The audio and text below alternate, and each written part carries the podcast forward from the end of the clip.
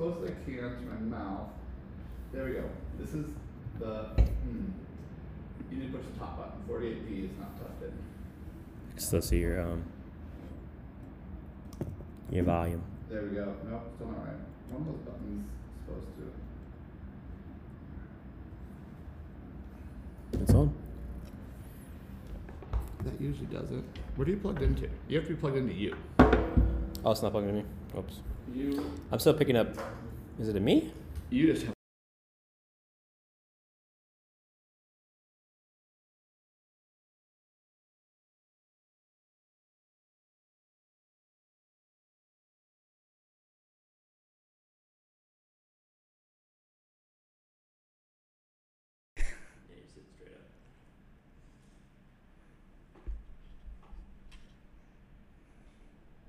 Are we ready? Okay. Welcome back to another Unfiltered Thoughts with Jay Taylor. This is the part of the show where I give you my unfiltered thoughts. And at some level, I would like to put a disclaimer out there that I am not uh, infinitely wise, nor could I be held liable for anything that I say right now because part of it is um, I'm, I'm sipping on tequila while I do it. I'm going to pull that out right now. Actually, the tequila is behind me. Got it. So while I do Unfiltered Thoughts with Jay, um, I think it's because I have something valuable to say. I truly believe that uh, everyone listening could learn something. Now, you may know more about real estate than me. There are people out there who have been doing this longer than me. Uh, huge shout out to those that have blazed the trail before me. But even people who have been doing it for 20 and 30 years, and by the way, they love to tell you, listen, I've been doing this for 20 or 30 years. Like, I truly believe that I have something to teach that person, that they may be tired and stale in how they do things. And I might bring a fresh perspective. To a person who, you know, is their first year in real estate, I got a girl on my team right now. She is one year a realtor. This is April. She was licensed in April. She's one year in. She's already killing it. She's outperforming every one of my metrics for my first year. So like I don't want to pretend like I either am smarter or better in any way. But what I can tell you is that I think I see things differently and I would love to share my unfiltered thoughts. And anyone who wants to grow in real estate, whether it's through ownership, equity, wealth, or just in the like art of buying and selling real estate, I believe I have something for you. So with that stated, today I'm going to talk to you about how to get started. And I don't mean like how to become a realtor, because I think I could talk about that next time. I think it's a really good one. But today it's more about how to get started in real estate investment. I think there are at least 25 of you who are going to call me tomorrow and say, Jay, you were talking straight to me. And I, I, welcome that phone call. This is not me saying, please don't call me. I would like you to prove me right. I want 25 of you to call me tomorrow and say, Jay, I want to get started in what you said. Because what I will tell you is, I'm only six years in. Like, it's, it's fun to think about that. I'm only six years in. Now, I think I've just reached the point, I've probably put my 10,000 hours. I think it's Malcolm Gladwell who says, after 10,000 hours, you're an expert. You're in the top 1% of something, as long as you do it the right way.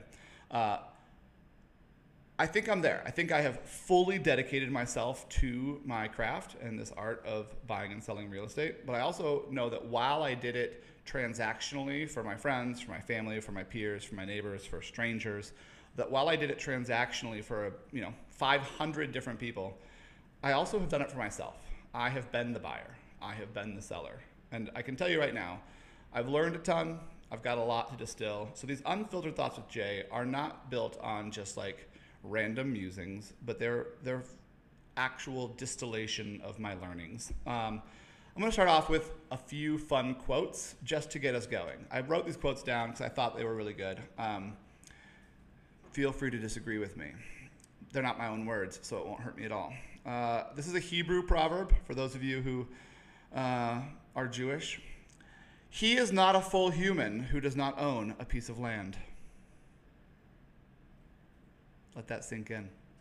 You are but a transient, impartial human if you don't own a piece of this good earth. Now, a person who like walks up and says, "Mother Earth is not to be owned." Like I get it. Yeah. We we are temporary on this earth and and the good Lord, the Mother Earth outlives us all. Uh, but I do believe that uh, there's some wisdom there. The second one, I thought this one was even better. The best investment on earth is earth. Whoa. Because that could like be your eco warrior. Like, hey, let's invest into the ecosystem that we live in. Let's like clean our rivers. Let's depollute our shores. Like, you can invest into earth by making it a cleaner, safer place for the future generations. But you can also invest in earth the same way you invest in cryptocurrency, the way you invest in stocks, the way you invest in anything. Like, invest in earth by owning a piece. Because you know what? The, Mark Twain said it best. Mark Twain said, buy land. They're not making it anymore. and I love that.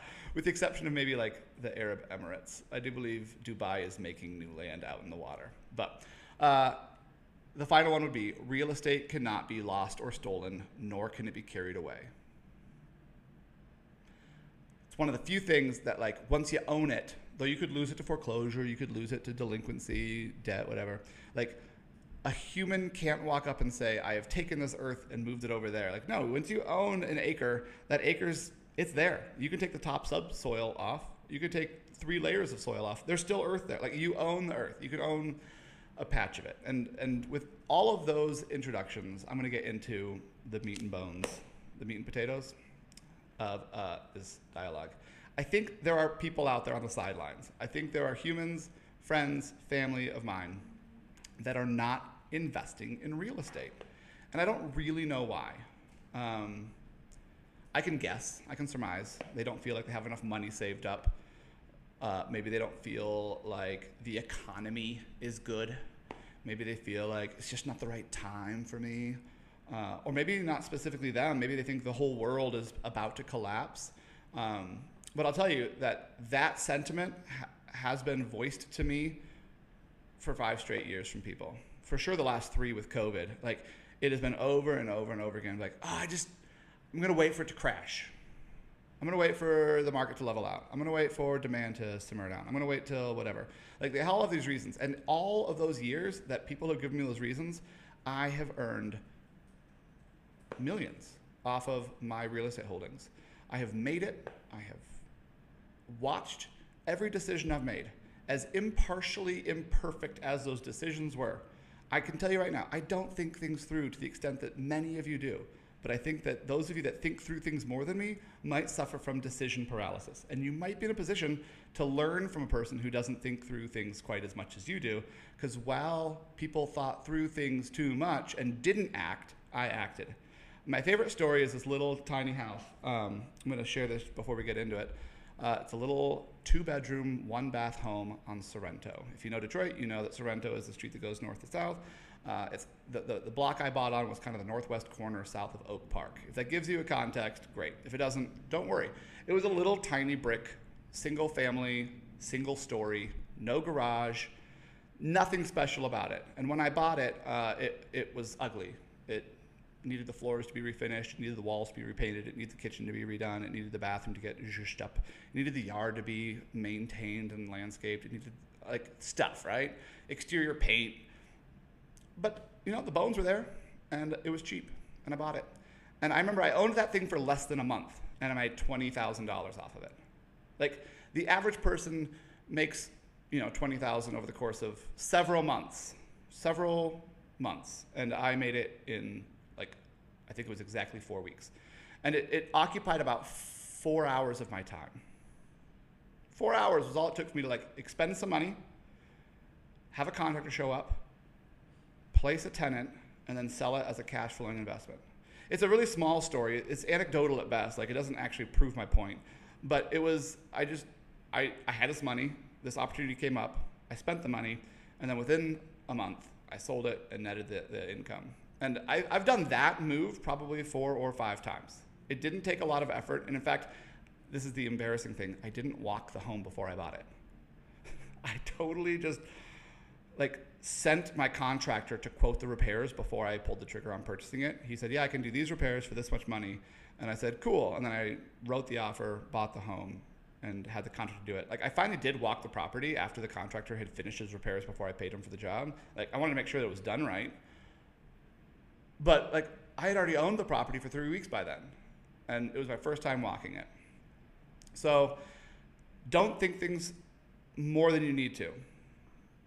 All right, let's get into this. Um, what are some impediments to a person not buying a home? And you know, for, for the 25 of you that are going to call me tomorrow and say, I'm ready to start, these are the things that you're going to say to me before you pull the trigger. Number one, um, Jay, what about the market? Is the market going to collapse?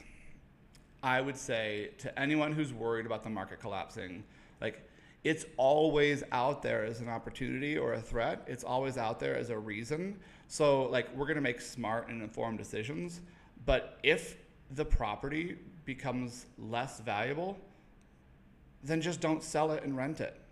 Like have you ever thought that like passive income might be the solution to wealth?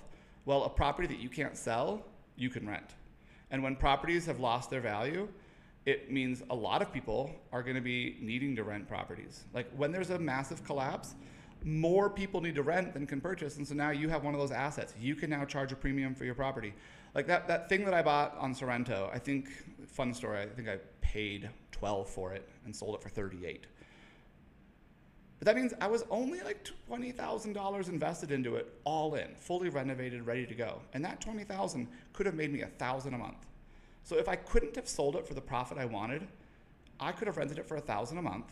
That thousand a month would have made me all my money back every two years. That's after paying the tax bill, after paying the insurance bill, after paying a management company. I could have every two years recouped the money I put into it. It would have been a great rental property. I bet you some of you are like, well, Jay, why didn't you keep it? Well, I actually wanted the 20,000 cash right then. So, you know, for those of you wondering about market collapse, like if the market collapses, we can work on renting it for you. We can keep it until the market has recovered. Uh, a lot of people worry about things like what about tenants not paying? What about squatters in the property? Well, I can tell you, I've owned 30, 35 properties in the last five years. I've had seven or eight squatters. I, this is a fun story, one time hired a contractor to fix one of my properties, and shortly after, the squatter, or the contractor, moved into the house and squatted in the house that he was repairing. It was a horror story. I cannot tell you the feeling of rage when this person who I had hired to repair the home just informed me that like, yeah, A, I'm not repairing it, and B, you'll have to like hire a sheriff to get me out of here. This is my house now. Like horror stories have happened to me, and yet I continue to buy and I continue to sell and I continue to invest. Like, I'm here to say every one of these reasons that you might not, like, you might think are a reason not to buy or sell. I'm here to tell you I've experienced all of them and I still do it. Why? Because across all of the properties I've purchased, I have not yet lost money. Across all the properties that I've bought, sold, rented, every one of them has been a positive net gain to me over the course of its ownership. And part of that is I, I don't sell when it's worth less than I put into it. I hold it. Part of it is I am patient, and when a person hasn't paid rent in 24 months, I continue to show patience and I continue to wait it out. Like, if you had paused me in the middle of any of my stories and said, Hey, how's it going? I'd say, Not good. But I had an end game, I had a goal, I had a vision. And each one of those times, if you paused me mid track, I'd say not good. But if you asked me at the end, I'd say, wow, that turned out great. And the reason why is because that's that's the way the universe works most of the time. Like we can be sitting here in the middle of a terrible experience and still know at the end there is going to be a victory. There's going to be a payout. There's going to be a, a win. Um, learning how to overcome that adversity is like one of the big skills I bring to real estate. I'll have clients who tell me like, I just don't see how this could get better. And I say, well, I do. Let's chase the good, right? And so what that means is that there'll be little setbacks, but at the end, it's always good. Uh, I, I, wrote down, I'm going to read all of them. Uh, horror stories that have happened to me while owning the properties that I've owned, while either buying it to flip it, buying it to rent it, for whatever reason, buying it to hold it. These are all the things that have happened to me. Number one, furnaces and hot water tanks stolen. I literally installed a furnace and hot water tank into a four unit that I owned. And within like a month, it was stolen. So I replaced it with a new furnace and hot water tank, and it was also stolen. Like, we've had it go bad. Um, tenants not paying. I've had one tenant go as long as 24 months without paying. Now, you might say that would be enough to like bankrupt me, Jay. So yeah, I don't have deep pockets like that. I can't hold it. I'll promise you that during that time, it felt awful to me too. During that time, I was wondering where the money was going to come from. But there are so many programs out there. A tenant not paying does not have to be a loss of income.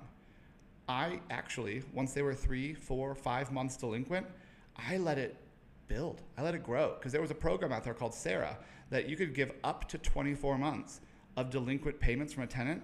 And as long as they worked with you and you worked with them, you would get it all paid for through this program. And so my checks were huge. They were like $10,000, $12,000, $14,000 waiting for those paychecks to finally come. I remember one time timing that paycheck with my sale where the day we closed on the property to a new owner, we also got paid out eight months of back rent from the CERA program. So I not only got a big, you know, $55,000 check for the sale of the property, I also got a $12,000 check from the tenant's back rent. So like there are ways to overcome all of these. Uh, a big one is major unexpected costs. This one scares most people. They're like, I don't want to buy that house or that rental or that whatever because what if the roof needs to be replaced? What if the plumbing breaks? What if, what if, what if? All these things. Well, first off, we can vet properties that might be less maintenance than others. But like I bought this one from the land bank. I'm sure you've heard this story before, where I spent a thousand uh, dollars on a property, and then over the course of two years, got it rented, and then did a big sale for a big payout at the end. You know, it wasn't my most lucrative sale. I think I made fifty thousand dollars over two whole years, but I also had it rented for like twenty four hundred every single month the whole time. Um, so I made a lot of money off that property. But I remember the biggest unexpected cost on that one was after getting two tenants in it, after having all the rehab costs sunk into it, I went to go sell it, uh, and the city of Detroit wouldn't turn my water on. And I kept asking why, and they were dodging me and they wouldn't tell me the, the truth. And finally, they let me know oh, it's because you're responsible to replace the lead service line, and that'll be a $16,000 fine. And so, after spending all this money and being pretty deep in debt on that property, rather than getting a payout, I got a $16,000 bill. And again, like these are the sort of things that could cause anybody to say, "Yeah, I'm out. Don't want to do it. I couldn't afford a $16,000 bill." And even that one, like at the time, I was not seasoned. I was not wealthy. It was actually my very first flip. So, like in terms of horror stories, I've had them all. My very first flip, I had this weird, unexpected fine slapped on me by the city of Detroit due to a land bank lack of disclosure. And in that moment, I still overcame it. We got the water line fixed. We got the sale. We made the profits. Like, we figured it out. And I'm here to say, like, all of these things could have caused me to not invest, to not throw my money where my mouth was. They could have talked me out of this game that I'm playing. But because each time I took it in stride, I problem solved, and came forward with the right solution. Uh, I'm sitting here today with a huge portfolio uh, of real estate, lots of doors, lots of rent. Like, I would love to help every one of you unlock an extra million dollars of net worth. Like, it took me five years of consistent work to get to $1 million of net real estate value. It then took me only one year to get the next million. So, like, let's compound this game with you. Uh, I, I, wrote a couple others. I wrote, uh, so furnaces and hot water tanks stolen, talk about that one. Tenants not paying, talk about that one. Major unexpected to- costs, market collapse, squatters. Here's a big one foreclosure. What to do if you stepped into something, you didn't think through it all the way, kind of like Jay Taylor told you to try, and then you got a $16,000 plumbing repair that you weren't expecting, and the tenant wasn't paying, and the mortgage is still due, and you're sitting there looking at like everything's gone poorly. The property isn't worth as much as I paid for it. The tenant's not paying me their rent. I now need to come up with $16,000. Like, what to do when you are looking at an imminent foreclosure? It can be scary. It can be really scary. So, what I'll say is if every one of these things happened all at once and you were looking at foreclosure as your only option, I'm here to tell you, even in that scenario, even if that was what happened, you have so many opportunities to fix it. You have so many opportunities to get out from underneath it. Not only are there people out there that will come alongside you and counsel you on how to protect the property from foreclosure, you have like a year, six months to a year to work with the tax bill, work with the city, work with what, like, I have been in a position where I, my tenants say like, "Hey, your property has a foreclosure notice on it." I'm like, "Oh, I forgot to pay the tax bill," and I go and look and like, I pay it and we're good. Like, foreclosure can be imminent, and you can still get out from underneath it. And so, like, if every one of these things happened all at once, a, you're maybe like one of the most unlucky people I know. But B, even in that, there are programs to help you protect it.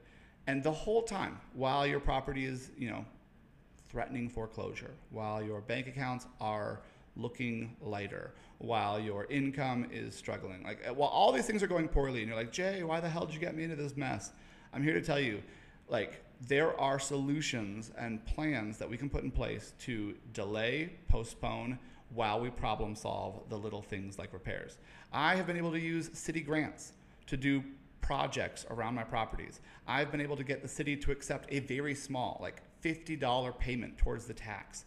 Uh, lenders are super great at saying, oh, you're behind, let's put you in forbearance for just three months. For three months, we'll let you get caught up and we'll put those payments on the end. Like all these programs exist to protect you. That if something happens that you didn't expect, you don't just have to like lay dead and hand over the property and keys and your credit. You can actually solve all of it. And while you're doing that, guess what's happening to your property's value? It's growing. I'm telling you right now, the biggest horror story, and I had an investor in on this one. Uh, if if uh, Chip is listening, he can tell you how bad this one went. We bought a property, and the city of Detroit, after we bought it, then said, "You got to replace all the windows." And we're like, "It's like fifteen thousand dollars of windows. I don't want to do that." Also, they're historic, cool leaded glass windows. We like them. And the city's like, "You got to replace them." And then that same home with that fifteen thousand dollar window replacement bill, uh, the tenant said, "We're not going to pay rent." And for two years, they didn't pay rent. Uh, and during those two years, they were squatting in it, so we couldn't sell it. So we couldn't sell it. We couldn't get a new tenant. It was during COVID, so we couldn't evict. And all, like, literally everything happened all at once. And I'm telling you right now, we held on, we buckled up, two years into it, with all the drama and all the chaos. Not only did we get all the back rent owed by that tenant, we also were able to sell the property without replacing the windows. And when we sold the property, we netted about $55,000 of profit. And that was not calculating like all the income from the rent. So in the middle of it, it looked like every one of these things had gone wrong. The only thing that I really can see here that didn't happen was nothing was stolen from the property. The tenants who lived there, you know, because they were occupying the property, uh, nothing was stolen while we were there. Um, that same season, with the same investor, we had a different duplex that was vacant, and that one had its furnaces and hot water tank stolen. So like, this investor Chip has has been through the the worst with me, uh, but has also been through some of the best payouts at the end. Like that's my goal is to encourage you to say, even if these are all your fears, and even if all of them come true, at the end you can still be the person who looks me dead in the eyes and say, "Wow, what a ride!" And look, I now have a million dollars of real estate equity in my pocket. Like that's what I want for you. So I won't sugarcoat it. It isn't always easy. Um, for a person who's sitting on a million dollars already, I can walk you through a really easy passive stream of income. For a person who's sitting there with like $30,000, we can get you a really sweet equity gaining investment. For a person who has like $1,000, call me. Let's do a land bank deal. Let's get you into your first flip. All of these things are me saying, let's get your money working for you. If you're still listening, if you haven't given up yet, you know how to reach me. Here's the thing I'm going to say every property you buy is tying up your money so you can't use it on other things. And that might be your final, like, oh, I just don't want to part with this money. I like having it as a safety net. Say you are sitting there on a bank account with fifty or sixty thousand dollars in your savings if we were to use that money and leverage it as a down payment where your W 2, your paycheck from your employer, is uh, providing the income that you need to prove to a bank that you can be lent to. If we took that money and put it as a down payment towards a property, you now don't have access to it. If you ended up needing it in a pinch, it would take you about a month to get that money back. That is not very usable money. We call that like hard to get to. And that might be the best case scenario for you. For me, I know that if I tie up my money in equity of a property, in a down payment or in a purchase of property, I won't spend it on frivolous stuff. I won't travel. I won't buy a new car. I won't go out and upgrade to the newest iPhone. There are there are things I will forego because now I don't have access to that money. And that might be the best case scenario for you. Because while you're not spending $1,200 on a new phone, while you're not spending four grand on a trip to Europe, your property is growing in equity. I'm about to get a payout from one of my properties. I think I'll make about $50,000 on the 100 I leveraged. So it'll be about 50% profit. I put in 100, a year later I'm going to pull out 150. It's such a win. I love it every time I do it. But while that 100 was there and tied up, I wasn't spending it on stupid shit. I was waiting for the right time to cash out and get 150. And if I'm smart, I'll take the 150 and dump it right back into another property. I'll tie it up so I can't use it on stupid shit. And that's my goal for you. Let's take your money, let's tie it up on something that will grow in value. Let's turn you into a person who five years from now looks back and says, that's a million dollars that I didn't have to like earn at a job. So these have been Unfiltered Thoughts with Jay. I totally forgot to drink my tequila, so I'm going to take a few sips now.